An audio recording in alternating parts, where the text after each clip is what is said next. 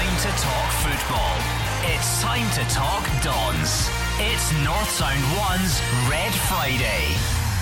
With the Scottish Premiership on its winter break, there's no Red Friday on the radio this week, but we've still found a way to talk about the Dons. I'm Alan Davidson, and joining me is Phil McDonald, and together in this first of two special episodes of the Red Friday podcast, we'll take a look back at the Dons' highs and lows from 2017. This is the Red Friday 2017 recap. Adam Rooney, great chance! Goal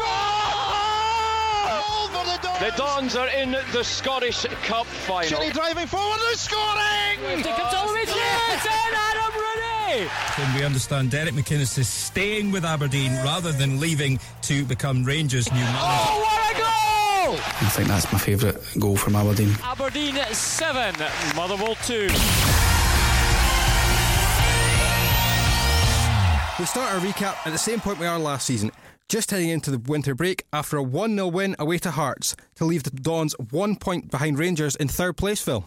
Yeah, I think we're similar to where we are at this point last season. I think if you look at the table, we're pretty much exactly in the same place. However, we are actually better off than we were last season, which I'm quite surprised about, really. Yeah, I think the perception's been that we've been quite slow to start this year. Yeah, and I think it's credit to certainly Derek and Tony and the way they've managed a huge turnover in players that we're actually slightly better off this season than we were last year. Yeah, that's it. I think it's a credit to the way that Derek's managed the club, and I think it's the best way for him to silence any doubters that are out there, which is that we've lost half the spine of our team that we had last season, and we've still managed to improve, and we're still ahead of Rangers in the table, and realistically not that far off Celtic, particularly with the hype that they got ahead of the campaign. So I think there's reason to be optimistic in 2018. Definitely. Well, so like I say, we start our recap back in January this year, where there were new deals for Graeme Shinnie and Scott Wright. Ryan Christie joined the Dons on loan. We rejected a Cardiff bid for Johnny Hayes, and the run to the Scottish Cup final started with a 4-0 home win against Stranraer. Then looking for Hayes, that's a good Hayes down to Rooney, Rooney with a shot, there's the goal. Adam Rooney with his 12th goal of the season. Rooney and then McLean, now McGinn tries a shot, that's number 2.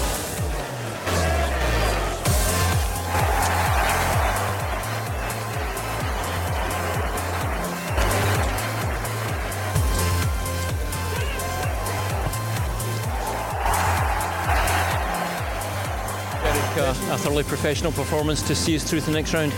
Yeah, I think professional's the right word. We stressed what was required today was, to get real enthusiasm, good energy about us, move the game quickly for us, keep the tempo in the game, quick free kicks, quick throw-ins, and you could have had some rustiness there. And I think there was wee signs of it early on when we were finishing, and once or twice towards the end. But by and large, a good day's work. This is Red Friday's 2017 recap, and Phil, we just heard there, what a way to come back from that winter break. Like Derek said, there could have been rustiness coming back, but that winter break, we just seemed to kick on from that last year. Yeah, it got off to a great start, obviously, with the new deals for Scott Wright and Graeme Shinnie, and obviously Ryan Christie joining. I must confess, when I was watching the Stranraer game, I did have a good feeling, actually, about the way that we were going to do in the Scottish Cup, and I know how we'll touch on that later on. But we were very comfortable. I think the winter break in Dubai particularly helped. The chance to use some top-class facilities certainly showed. Everyone came back looking fresh, and as you say, we did hit the ground running. Yeah, and I get just with the news coming in the last week or so that Niall McGinn has come back. You heard in that clip there, I think Niall was man of the match probably that day. He was superb in that game against Stranraer, and I think actually am I right in saying that he didn't start last season? First half of last season, he wasn't particularly good anyway.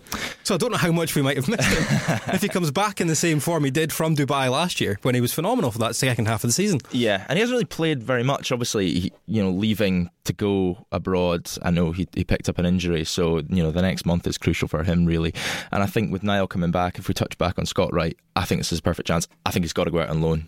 Yeah, I think he's got to go to a Premiership club, maybe a move like Dundee, a struggling club, a Dundee, a St Johnstone. I was just thinking the same, where he can thrive. And I know it's a risky one because as we know, he can deliver, but we have options in that side of things. The position almost has been filled a bit. We've got Niall McGinn back, we've got Greg Stewart, who I don't know if his loan will be renewed or if we'll take him on in summer. I think he needs to improve a bit more to merit a place, and I say that with love because I'm a fan of Stewart. I think he is a good player, but I haven't seen enough of him so far to merit bringing him back in summer. He does seem to be coming on to a game now. He looked totally unfit when he arrived, to be honest. He looked, I was going to say a shadow of the player at Dundee, but he looked like he'd eaten the player that was at Dundee.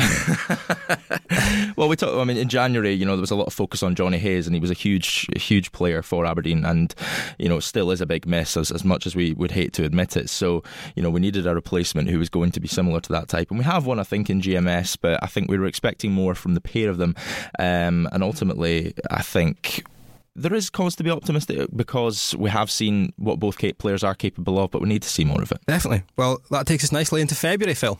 Yes, and February started with a thrashing of Motherwell in a rearranged fixture, which in a game which was memorable for more than one reason. It comes to Johnny Hayes, drives in the shot and finds the back of the net. And after only a minute and 50 seconds, Aberdeen take the lead. Into the McGinn, into the, it's a good one as well. Considine! Yes! Oh, Andy Considine celebrates his new contract with goal number 2. Try and get rid of the ball, which he doesn't. McLean, Ryan Christie!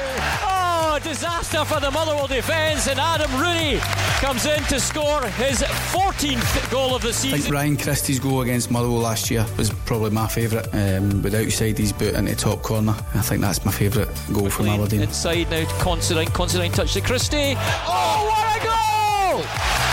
Ryan Christie just dinks the ball from the edge of the area over Craig Sampson into the net. I'd love to see that again and love to say it was a shot. Penalty to the Dons. Adam Rooney step forward, right foot, sticks it into the bottom left hand corner, and Adam Rooney makes it. Aberdeen 5, Motherwell 0. Where it comes from Niall McGinn, it's bouncing about and it's in! Adam Rooney with his hat trick. Hayes goes through the Motherwell defence like a knife through butter, still then plays it into Peter Pollard. Yes! And through the legs of Craig Sampson. Aberdeen 7, Motherwell 2. Yeah, well, what a night that was. Yeah, as I say, for more than one reason. I don't think it was included in there. But can my season highlight be watching McGee get sent to the stands? I think that was the... it became one of the kind of iconic images from 2017. Yeah. Was get that tea... And the camera cutting just at the right point. The video of him getting huckled off was easily one of the best things I saw. And it's just one of those perfect timing moments, really. But that game was brilliant. Yeah, that was the rearranged game from the floodlight failure at Pittodrie. Lights out and then very much lights on. I mean, there was a lot to be positive about in that game. And Ryan Christie's goal. Wow.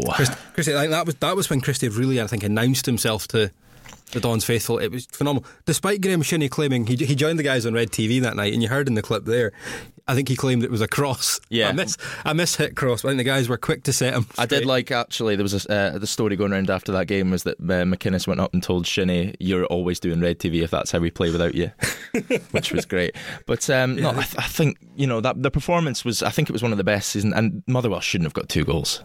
No, it was 2 really strange goals that seemed to come from nothing. Yeah, just poor defending, which was a big shame because everyone was bang at it that night. And I think, I remember, it was Ash Taylor shot from about 30 yards. I think that's when you knew that we were playing with confidence. But, I think it was a lot of standout performers. And like you say, Ryan Christie, who needed to prove himself after, unfortunately, getting outed with that tweet. That tweet, which we won't repeat for reasons. But, I think Ryan Christie's just gone from strength to strength after that, and we'll touch him and probably throughout the podcast and into the next one, because he's been one of my highlights of the season, certainly, watching him thrive, and he's such an exciting player to watch. Yeah, definitely. And obviously a goal that night for Andy Considine, who just signed a new deal, along with Johnny Hayes. After the interest from Cardiff in the January, Hayes went and signed a new deal. I think we were surprised to see Hayes essentially turned down Cardiff, or the club turned down Cardiff, but for Hayes to then go on and sign a new deal was a huge statement of intent from both the club and the player, because I think, you know, the money that's going on down in England nowadays, I think it's just ridiculous. It's ridiculous. Even in the Championship, they can offer wages,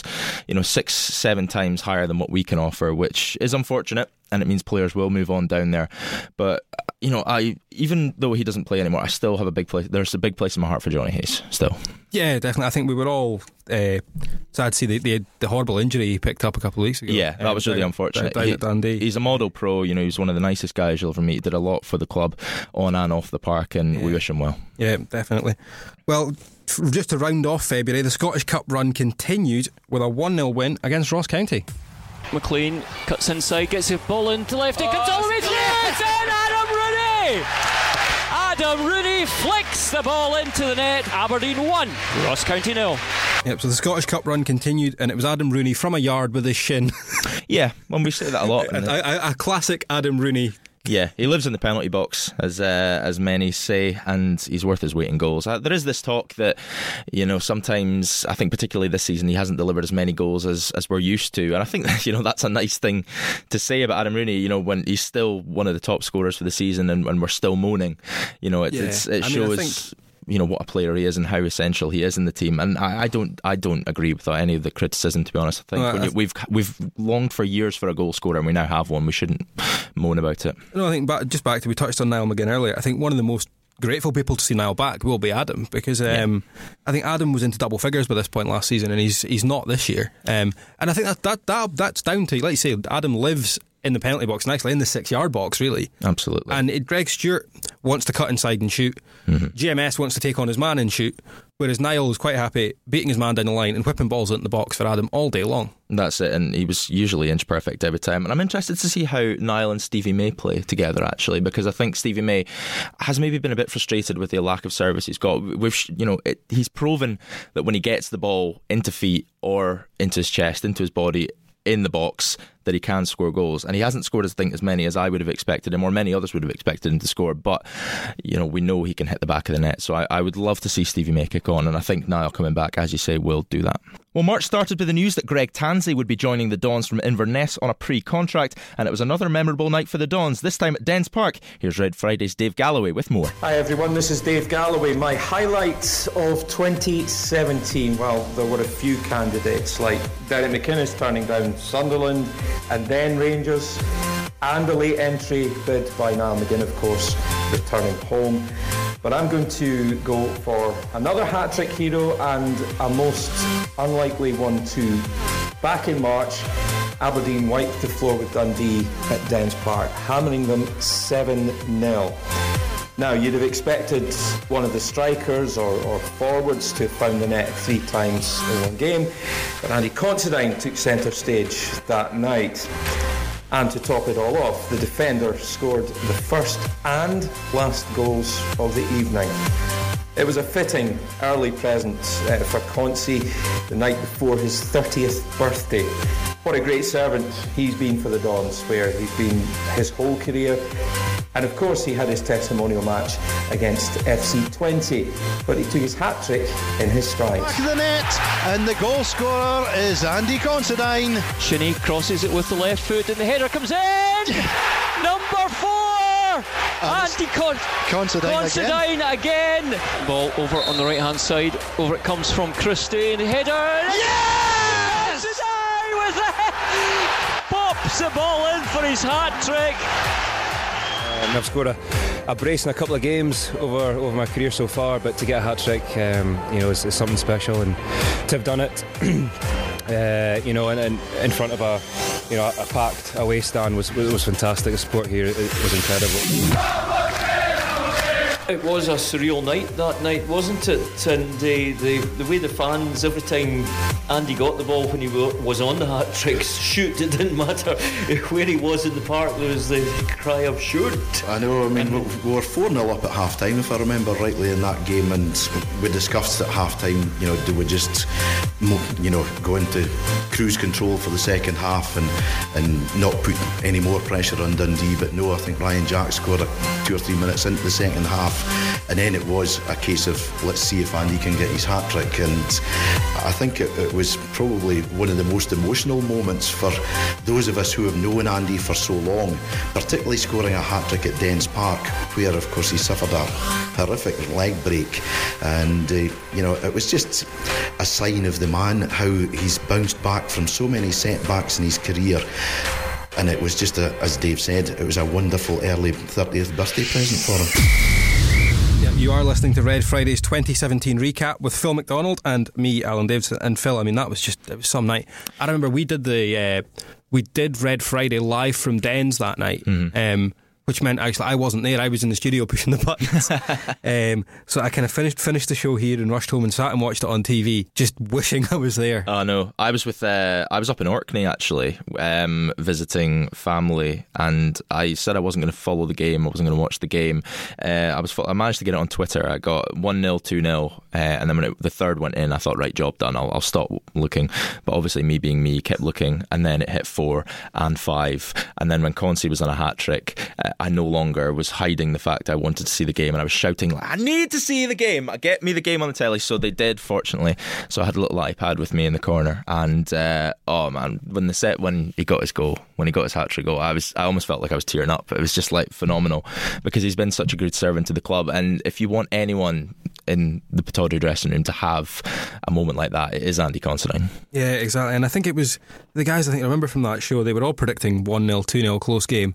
I think with the 7 against Motherwell had taken 4 and 5 the weeks previous. Mm-hmm. Dundee weren't a team that were conceding lots of goals. No, we blew them out the water. We went down there, and I mean that's I think possibly one of the best Aberdeen performances I've certainly ever seen. Yeah, I think it's up there as well. Obviously, as I touched on, I didn't see the whole game, but looking back at the highlights, it was just wave after wave of attack, and it was going in the right direction, you know, right in front of the away fans, and what a following we took that night as well, you know, as we normally do. But it was just, it's one of these games that, I mean, like 2017, one of these games that you just remember because we played so well and just everything went right. Yeah, and I think, like I say, it was Big Andy who just...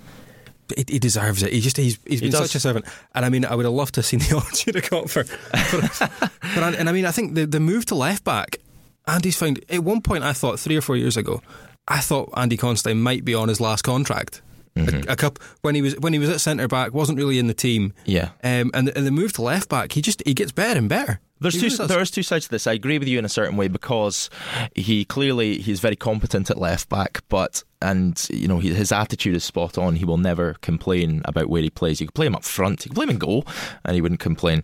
But I just think every single time that we play, I hate to use the phrase, but the bigger teams, Rangers or Celtic. Teams with a bit more... Particularly Celtic, but I think James Forrest in particular always has him on toast. And I think that's where we're limited as a side. But I'm more than willing to persevere with Andy, because I think he does the best job. And he is improving. He really is improving. He's taken the role on and he's made it his own. And I think he deserves every credit for that. Yeah, I mean, it's two very different styles. I think Shay Logan is a fullback on the right side. Andy Considine is a left back. Andy's there to defend.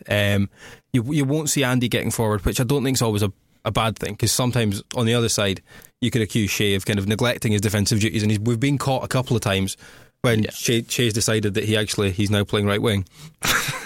I think we are blessed with fullbacks who like to get forward, and it's been a big part of the success. I mean, you know, we were a high scoring team last season. We're not quite yet there this season, but you know, I think a lot of the goals last season were down to the fact that we had players who were willing to get forward, and I think particularly Shay and Niall on the right hand side, they had a very good understanding, and I think, you know, I'm looking forward to seeing that relationship and that partnership thrive again.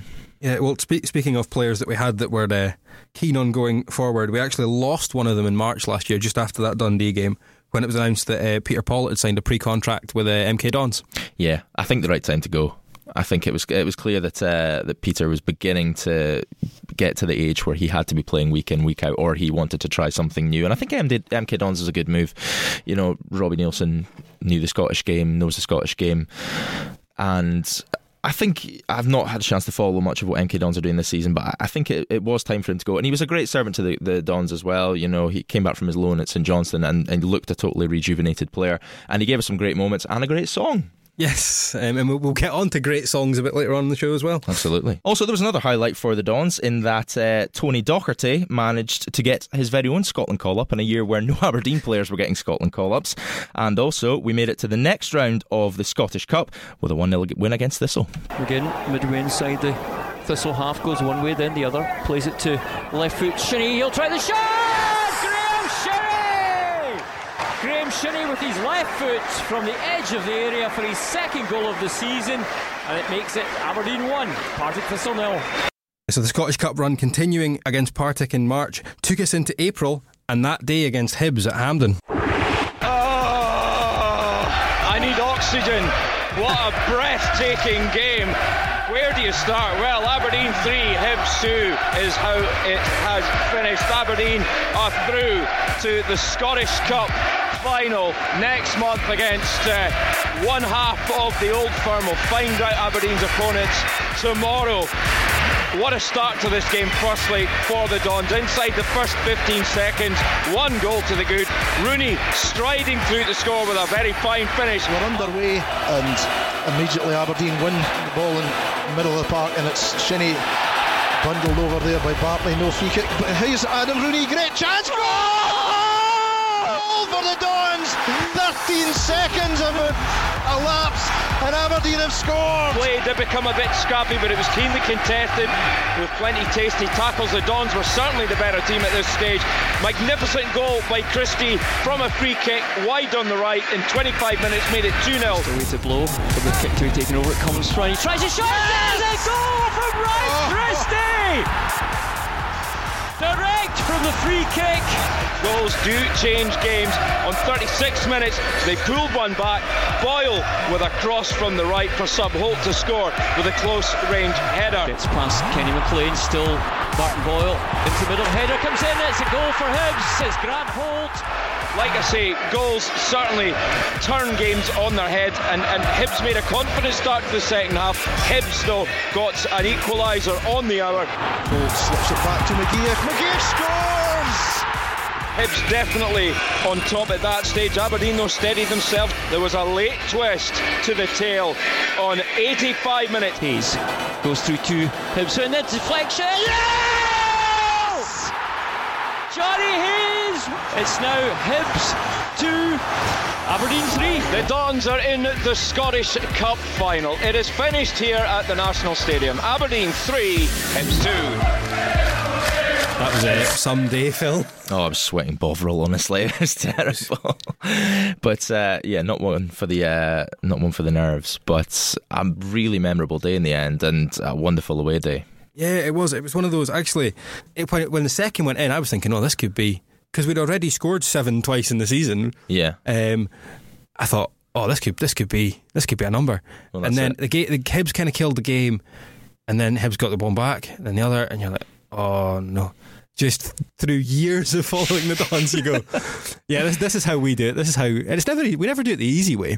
Oh no, the easy way would be too easy. It's not exciting enough if you do it the easy way. 2-0 and kill the game would be the easy way. But. Yeah. Well, I was on air. I mean, Dave and I, as you heard there, Dave doing the full time report. We were on air and we did our pre match. We talked all the way up to the starting whistle. The whistle goes. Dave and I give a big high five. Well done, that was really good. I put the headphones down, the notepad comes out. Right, here I am. I get handed the laptop to do the Twitter, and I just look up and Adam Rooney's in the box and go, oh, and then it goes in. And I don't know what to do. Like, I'm jumping around like oh, we've scored a goal. So like you normally do when you're a football fan, you're jumping up and down. And Dave isn't even looking at the game. Dave's, and I'm sort of shaking him going, Dave, we've scored. Dave, we've scored. And just that was sort of set the tone for the day. And I just thought, this isn't what Aberdeen do at Hampden. Normally we go the other way. Normally the bottle crashes, but on that day at 2-0 we just looked like a different team, and I thought, our name's on the cup this year, name is on the cup. And then Hibs come back into it and you're thinking, oh, maybe not, maybe it's getting etched off very quickly by a man in the background. And then Johnny Hayes goes in, and there's Johnny Hayes' goal goes in, and there's just this feeling of disbelief. You're like, no, we're not meant to have happy days at Hampden. This is not happening. And oh, thank goodness it did. It was the massive deflection. It was the big deflection on the shot from Johnny Hayes. Mm-hmm. It was un-Johnny Hayes, like he slapped it, and it took the deflection and trundled over the line past Marciano. And that's not, like you said, that's not what happens to Aberdeen at Hampden. That ends up in our net at Hampden.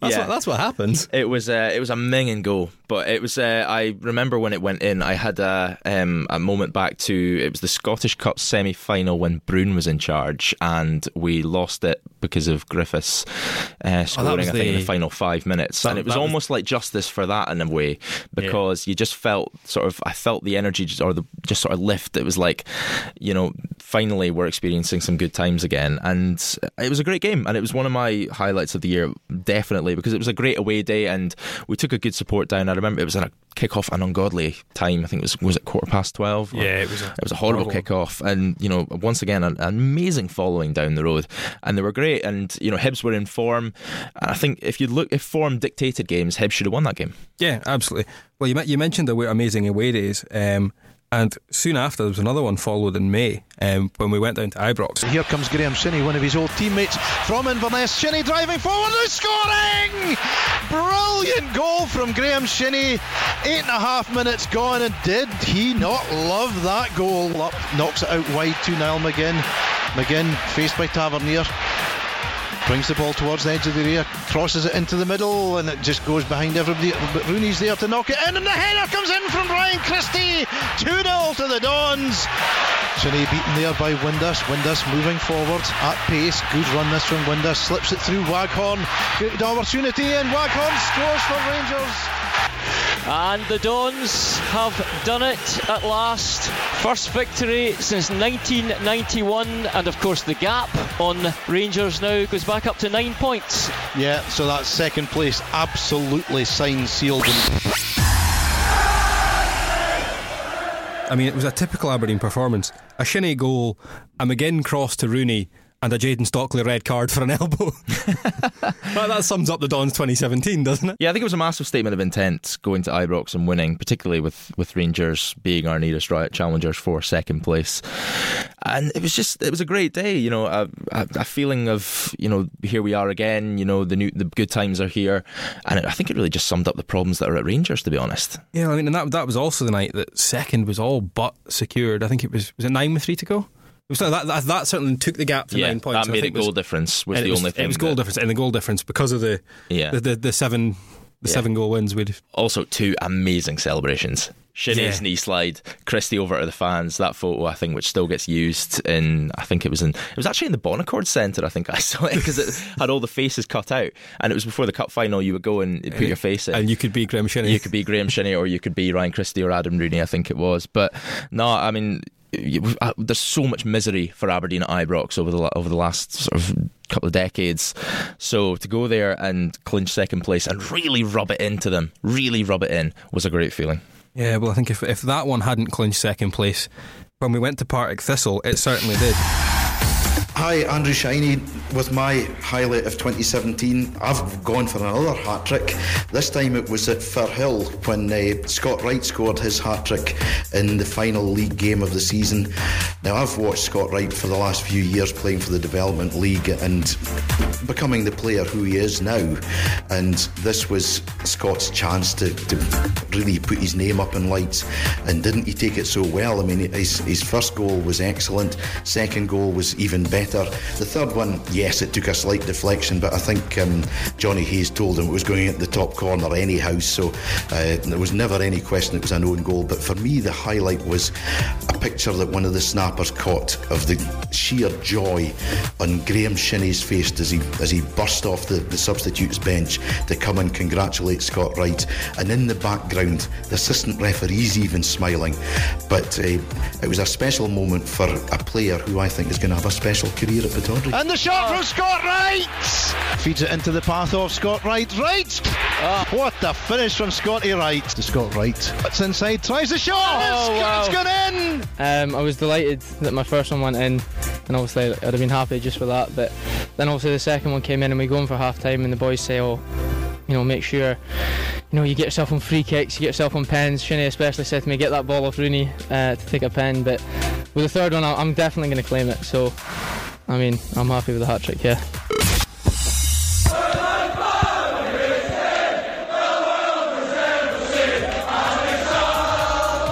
Scott Wright there, and of course Davies, he's now becoming a quiz question in that he scored 4 times for Aberdeen for the first team, all at Firhill, still waiting for his first Pittodrie goal.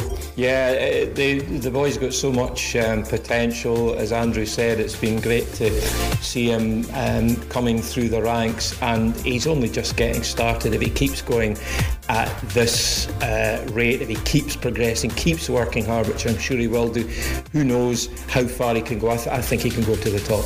Yeah, this is Red Friday's 2017 recap with Phil McDonald and myself, Alan Davidson. And Phil, that was one of the images that came out of that game was the image of Graeme Shinnie and Scott Wright, and you caught up with Scott Wright about that one. I did, and he had a lot to say about his skipper. What was going through your head when the third went in? Because the photo of you running to Shinnie is quite iconic now. Yeah, well, he pulled me at half time, and I'm fairly close with Graeme Shinnie. Me and him are really close in the changing room, and he said to me at half time as I was walking off, just keep doing what you're doing, get on the ball and go and get your third.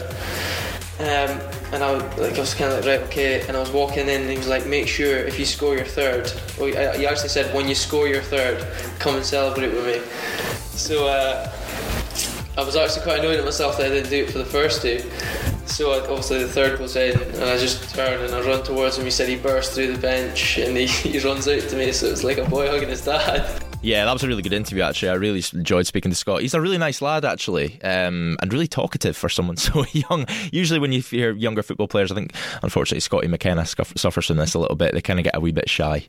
Yeah. So it was really good to catch up with Scotty. And I think I must echo the statements of Andrew there. I think he has got a big future at Pittodrie. I did say at the start of the broadcast, I think he does need a loan spell. He needs to play regularly. I think with Niall McGinn coming back, he might be starved of game time, which he shouldn't be because he has so much potential. So get him the game time. Let's get him in for next season. Yeah, absolutely. I think I totally agree with you. I think we touched on Peter Pollitt earlier as well, and I think it's exactly the same as Peter. Peter was so close to breaking into the first team, and then we kind of took the decision because he'd played for us and scored for us, and then we sent him out on loan, and he just came back so much improved.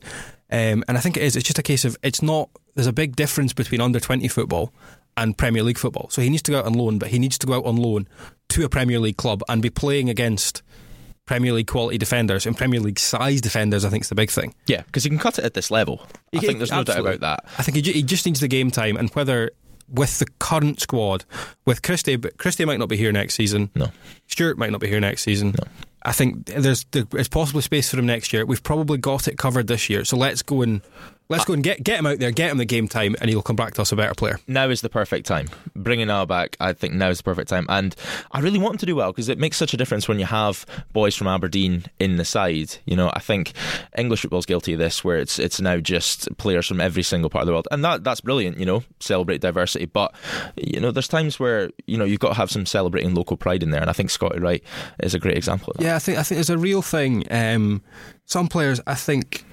Players who obviously haven't been brought up Aberdeen fans, but have it, are the guys like Shay Logan, who will die for the shirt. Oh yeah, and I mean, I think that's, he'll die in the shirt at this rate. It's a criticism that's thrown at players sometimes, but I think players like Scott who've grown up in and around and know what the club means to people, whereas there are cases, and I don't think we've got many at Aberdeen. I really don't think there are many at Aberdeen or have been in the past that have. No, this was always a problem, I thought, which was that too many players just came to earn a living rather than play football. And we actually have a team on the park now which I think care about the club, care about the shirt, and care about the fans. And I think a lot of that comes from the manager. He's dictated a culture of remember who we represent every single time we step out on the pitch. And I think it's brilliant to see. Exactly. I mean, I think there was a clip when Jeff and Lauren's kid in the kit room was interviewing him. I think is online on some of the North Sound pages if you want to go and check it out. It's everywhere. You can go check it out on Twitter, go check it on the website because it is fantastic. But I think he asked a question about who's the laziest player, and Derek came out and said, Derek goes, I don't have lazy players. And no. I think that's true. And Derek, I think the quote from Derek was something along the lines of, if I sign a player and then they disappear again very quickly, that's the lazy ones because they don't stay. And that you're right, that has come from the manager, and he gets them out. Yeah, he's got rid of a few. I wonder who he could be talking about there. But anyway, back to that Partick Thistle game, and a hat-trick for Scott Wright, which gave the manager a bit of a problem for this next one, as we head into May and the Scottish Cup final. Dave McDermott here. Well, again, there was so much to choose. I mean, Andrew and you two have actually pinched probably the best wins. Other things that I could have gone for: Ryan Christie's goal against Motherwell, and Graeme Shinnie saying, I don't think he meant that. No, we put him in his place. So I told him he did. Some of the European nights have been great, but I'm going to go for not just the actual cup final itself, and I know we lost it in the heartbreaking fashion, but the whole cup final experience, and that includes the day before when we were down at Hampden for the press conference, chatting to the fans who were well underway, putting that magnificent display, which really was absolutely, it's such a good testament to the guys involved. But the whole atmosphere leading up, the game was so worthy of a cup final, and for just a period of that game, we thought it was all going to be possible. In the end, it turned out to be pretty heartbreaking. There are a lot of Aberdeen fans here, but I think I've been joined by one of the youngest. How old are you? 9. And you're a massive Aberdeen fan?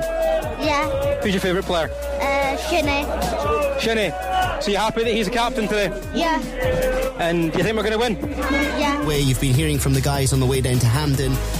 All morning we've been on the road. Remember, this afternoon, this is the first time that Aberdeen have made it to the Scottish Cup final in 17 years. So we've made it to Hampden. It's brilliant. All the way down, all you see is cars with like flags hanging out of the windows, red and white, all the way.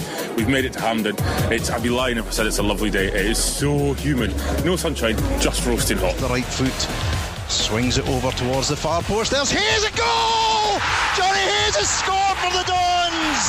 And Shinnie got to the ball, but it breaks to Stuart Armstrong. Armstrong drives in an equaliser! Rogic goes round the outside of a corner, wants to get that ball. His left foot, still Rogic, and puts the ball into the net. Do you begin? Absolute heartbreak for Aberdeen. Aberdeen won. The only thing that was missing, as you say, Dave, was the result, because it was a fantastic 3 days for us, because we went down on the Thursday because there was so much build-up ahead of the cup final, and just to immerse yourself in that whole atmosphere. Absolutely. It was the most difficult part of that day, I think, was trying to keep my emotions in check and doing a full-time report with Phil McDonald for North Someone, and, the tears weren't far away. Yeah, Phil, like Dave says there, it was a brilliant day right up until that Rogic goal. I mean, I travelled down on one of the supporters' buses doing pieces with Chris on air. I heard one of them there. And I think you hear my voice is gone even before the game. And that was just trying to do interviews over the noise of the Dons fans on the way down. And then we were in one of the bars that had been pre-booked and was just packed. And because it was such a lovely day, I mean, everyone was outside, but I was still having to shout to do interviews over the top of the noise of these fans, and it was like that all day. Yeah, there's no getting away from the heartbreak. I mean, there's no doubt about that, but I think if I'm to look back on that day, I'll remember the journey down, seeing so many fans, at the side of the roads, going...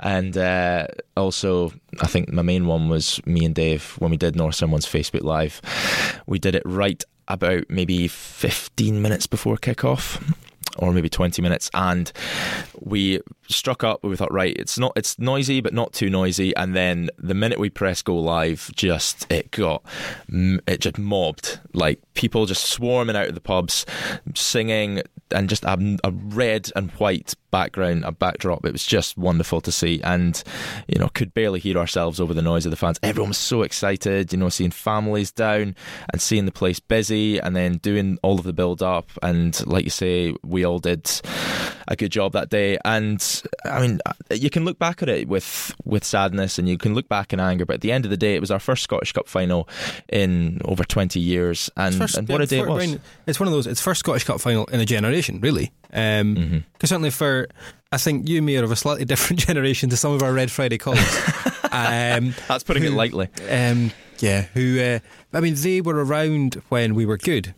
For fans of you and me in a similar age to us, we've always been rubbish. Yeah, it's usually you get so close, but you don't quite make it, and we didn't quite make it this time. And if we look at the game itself, what a great start. Yeah. Johnny Hayes smashing that goal, and you just think, it's going to be, this is us, here we go, it's going to be our day. At that point, I was so nervous going down, and I just wasn't totally confident going into the game. But just when Johnny scored, I was just, this might be our day. This it might be written. The fact that we'd, let's say, in semi-final, we'd almost thrown it away, but we'd the big deflection that took it in. And I'm very confident, actually, if that Hibs game had gone to extra time, we'd have got beat. Yeah. But it was like you say, it was almost like it was written. Oh, I made a noise that I don't want to repeat when Johnny scored. It was a slight wail. It was incredible. And I think even when Armstrong scored that equaliser, I still didn't lose positivity, but as the game wore on and we got into the 80th minute, I really started to feel the nerves. I think that's the worst feeling I've ever felt, bar when the winner went in. But I said I wasn't going to do regret in this, but what would have happened if Johnny and Kenny had converted that chance? Because that was the golden opportunity. That's the what-if moment. And I wish there wasn't a what-if moment, but that's it, unfortunately. Yeah. There were a couple of chances, and there was one after the goal, after the Celtic winner had turned out to be the winner. There was a chance as well that I think it was Adam had. Yeah, Rooney. It was such a fantastic day, but I think it was summed up by the bolt of lightning that struck as Rogic hit the shot that went in. Yeah, it was just a brilliant day. And I mean, I think there's been criticism from within our own support of our support on big days at Hampden, when even the Hibs game they went a bit quiet. I mean, for 90 minutes they sung, and more than 90 minutes, because it was the I think you see in some of the pre-match coverage from the TV cameras, the display went up about 20 minutes before kickoff. It was fantastic. It was there from about. It's supposed to go up as the teams come out, but it was there from about 20 minutes before kickoff and stayed there. Yeah, we outplayed Celtic fans that day. I think we outplayed Celtic from a good fraction of the game, but our fans, we trumped Celtic, which Celtic have a good support. Being neutral, they have a very, very good support. You know, noisy. You know, do a lot for the team. But on that day, we trumped them. When do we ever do neutral? All right, gloriously biased then. But on that day, who invited you? No, the display went up. I think I don't even know why it went up. I think somebody just decided to raise their card, and then the people beside them did it, and then I did it, 20,000 people followed. It was like the League Cup when you looked at the display in the League Cup final at Celtic Park, and you went, wow. Yeah, just wow. Like it wasn't just like we'd held up red and white cards. This was like a full stand free written. And I mean, that's going to be iPhone backgrounds and, you know, wallpapers on screensavers for years to come. It was just phenomenal. And that made it all worthwhile, seeing how much it meant to the fans. Yeah, no, and I mean the other sad thing on that was that, I mean, you saw how much it meant to the players on that day. I mean, they were in tears. The players, I think we were struggling to fight back the tears at full time. The players couldn't. Yeah. There were players in tears in the park. And I think there was part of that. I mean, there were players those were the last games for some of them. That was the last time we saw some of them in an Aberdeen shirt. Well, we thought that was going to be the last time we saw Niall McGinn. Yeah. Turns out he's back. Ryan Jack, Johnny Hayes, Peter Pollitt, Ash Taylor, all gone. Yeah. I mean, we didn't know Hayes was going at that point. No, that was a tough one. But it was a tough day to take, but I think there was a lot of positives from that season. I think overall, over the course of all three competitions, the best I've seen us do in my lifetime, in my era of following. It is one you tell the grandkids about, unfortunately, because we lost in the final. But I think it's a great lesson in how to take defeat, because, you know, what really, really made me proud to be a Dons fan was that nobody flooded for the exits. No, the players were applauded off the park. Players applauded off the park, and every single Aberdeen fan, I think, was on their feet, because it was a day to be proud, because the team gave everything, and they ran after a team with a much bigger budget and a bigger squad than us of real quality, and we chased the game and we pressed them, and they couldn't cope. No, absolutely not. Well, I think that takes us to the end of the competitive football from the 2016-17 season and into the start of June. And that was when things, you speak about what-if moments, things could have been very different after Derek was given permission to speak to Sunderland. Mm-hmm. This was a big one. When an English club calling, particularly one with the size and the might of Sunderland, you just go, we're going to be looking for a new manager. And you start drawing up the short list of names of who you want to replace him, and you start looking back at the legacy, and you start getting the packages ready. You know, if you do this job, you start getting the archived audio ready. Okay, here we go, preparing for Derek to leave. But it wasn't that way. Yeah, no, I think he probably would have gone with the best wishes of most Dons fans, actually, to Sunderland. I think there was once the permission had been given, it dragged on a wee bit, but once the permission had been given, I think there was an acceptance amongst the support and acceptance amongst us as well. Just we were we were ready for him to go, and we were kind of accepting that he'd done really well for us. Yeah, you go through the stages of grief, really, in a way. I mean, I'm a huge Derek fan, yeah, but absolutely. You know, you do acceptance, you do the posters are a bit much disappointment. Though. Well, that's it. Yeah, you've just seen the nice ones. So no, I think you're right. I mean, when a club like Sunderland come calling with the money that they can offer Derek, you just think, you know, no matter how much a man loves a club, if you've got the chance to treble your pay packet, it's exactly. something you take. And particularly when you've got a family and you've got the chance, even if you get sacked from that job, paid off. They eventually got Grayson, but Grayson's probably he's gone already. Yeah, but he's probably gone with, and he's become a millionaire, no doubt. He's gone with millions in his pocket. Yeah. And it's another one of those what ifs are, if we'd won the Scottish Cup final, Derek would possibly have seen it as, I think Derek has he taken it as far as, go out on a high, maybe taken us just about as far as he can, because realistically we're not going to go and win the league in the next couple of years or we shouldn't, because the gulf in finances between us and Celtic is astronomical. It's and it's only going to get bigger, because they've still got the Champions League money coming in. They've got players that they're going to sell for tens of millions of pounds. Big bucks. And I mean, we can't get close to that. No. And they're replacing these 10, 15 million pound players with 5, 6 million pound players that we still can't afford. No. And that's just the way of Scottish football, and we've got to try and get as close to them and push them as hard as we can with the finances available. But we learned what Derek McInnes was about when he turned in Sunderland, which is success and legacy. Exactly. And he still feels there's something he can do at Aberdeen, and he's choosing to stay at a club. I guess he never grew up supporting the club, as he's said when he was making the case for the new stadium.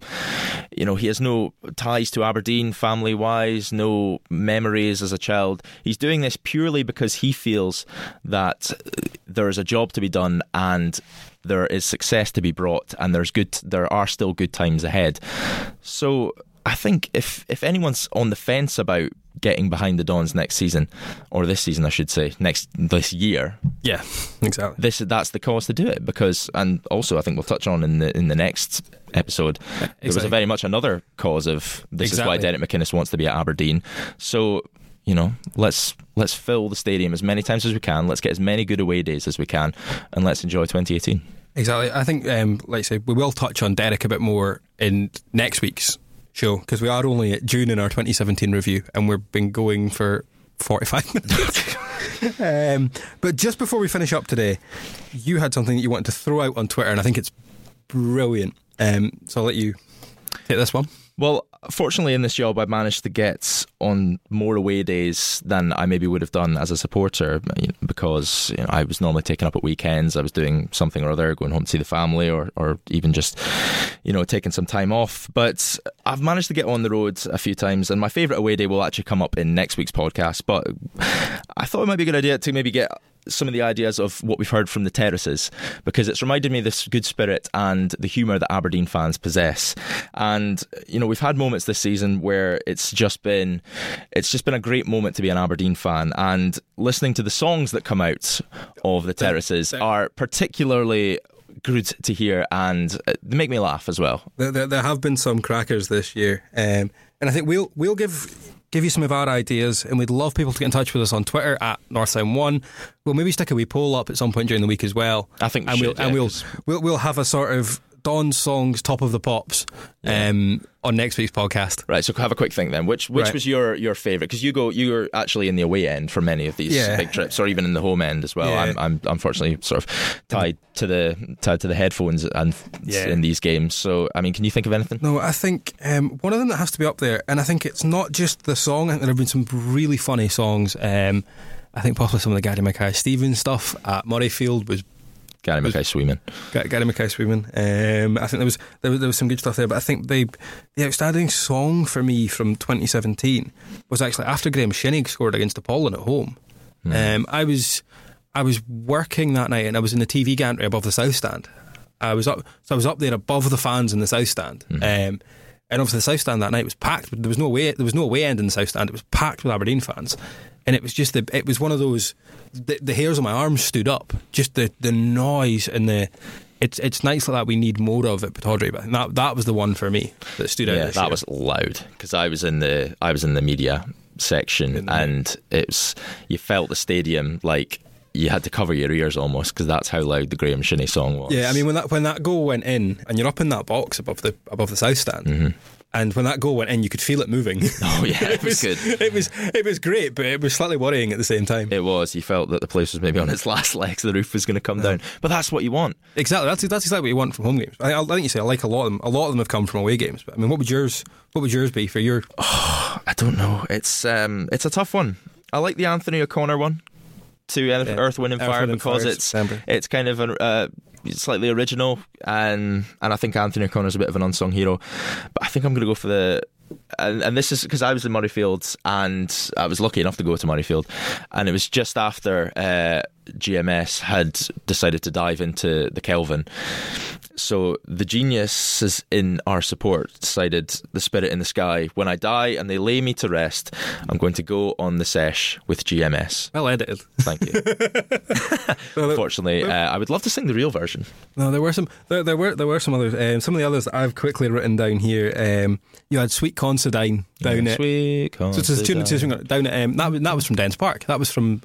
It was being sung when Andy was scoring his hat. I think he had about 3 different songs that night. Yeah, it was great. What else was there that night? There was Kung's Cooking on 3 Burners. Yes. That was yeah. It's easy ones just like that. And just when everyone's kind of in party mode. That's brilliant. Yeah, and obviously we'll touch on this one a wee bit more next week, but the festive one. Yes.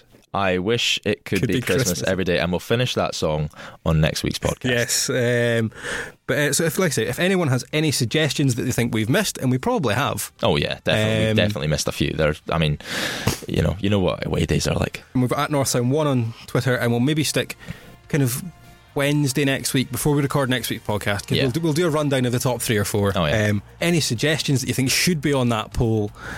Give us a shout over the next few days, and we'll get them up. I think that's it for this one. On next week's show, we'll pick up from July and the year that has been this first half of this season.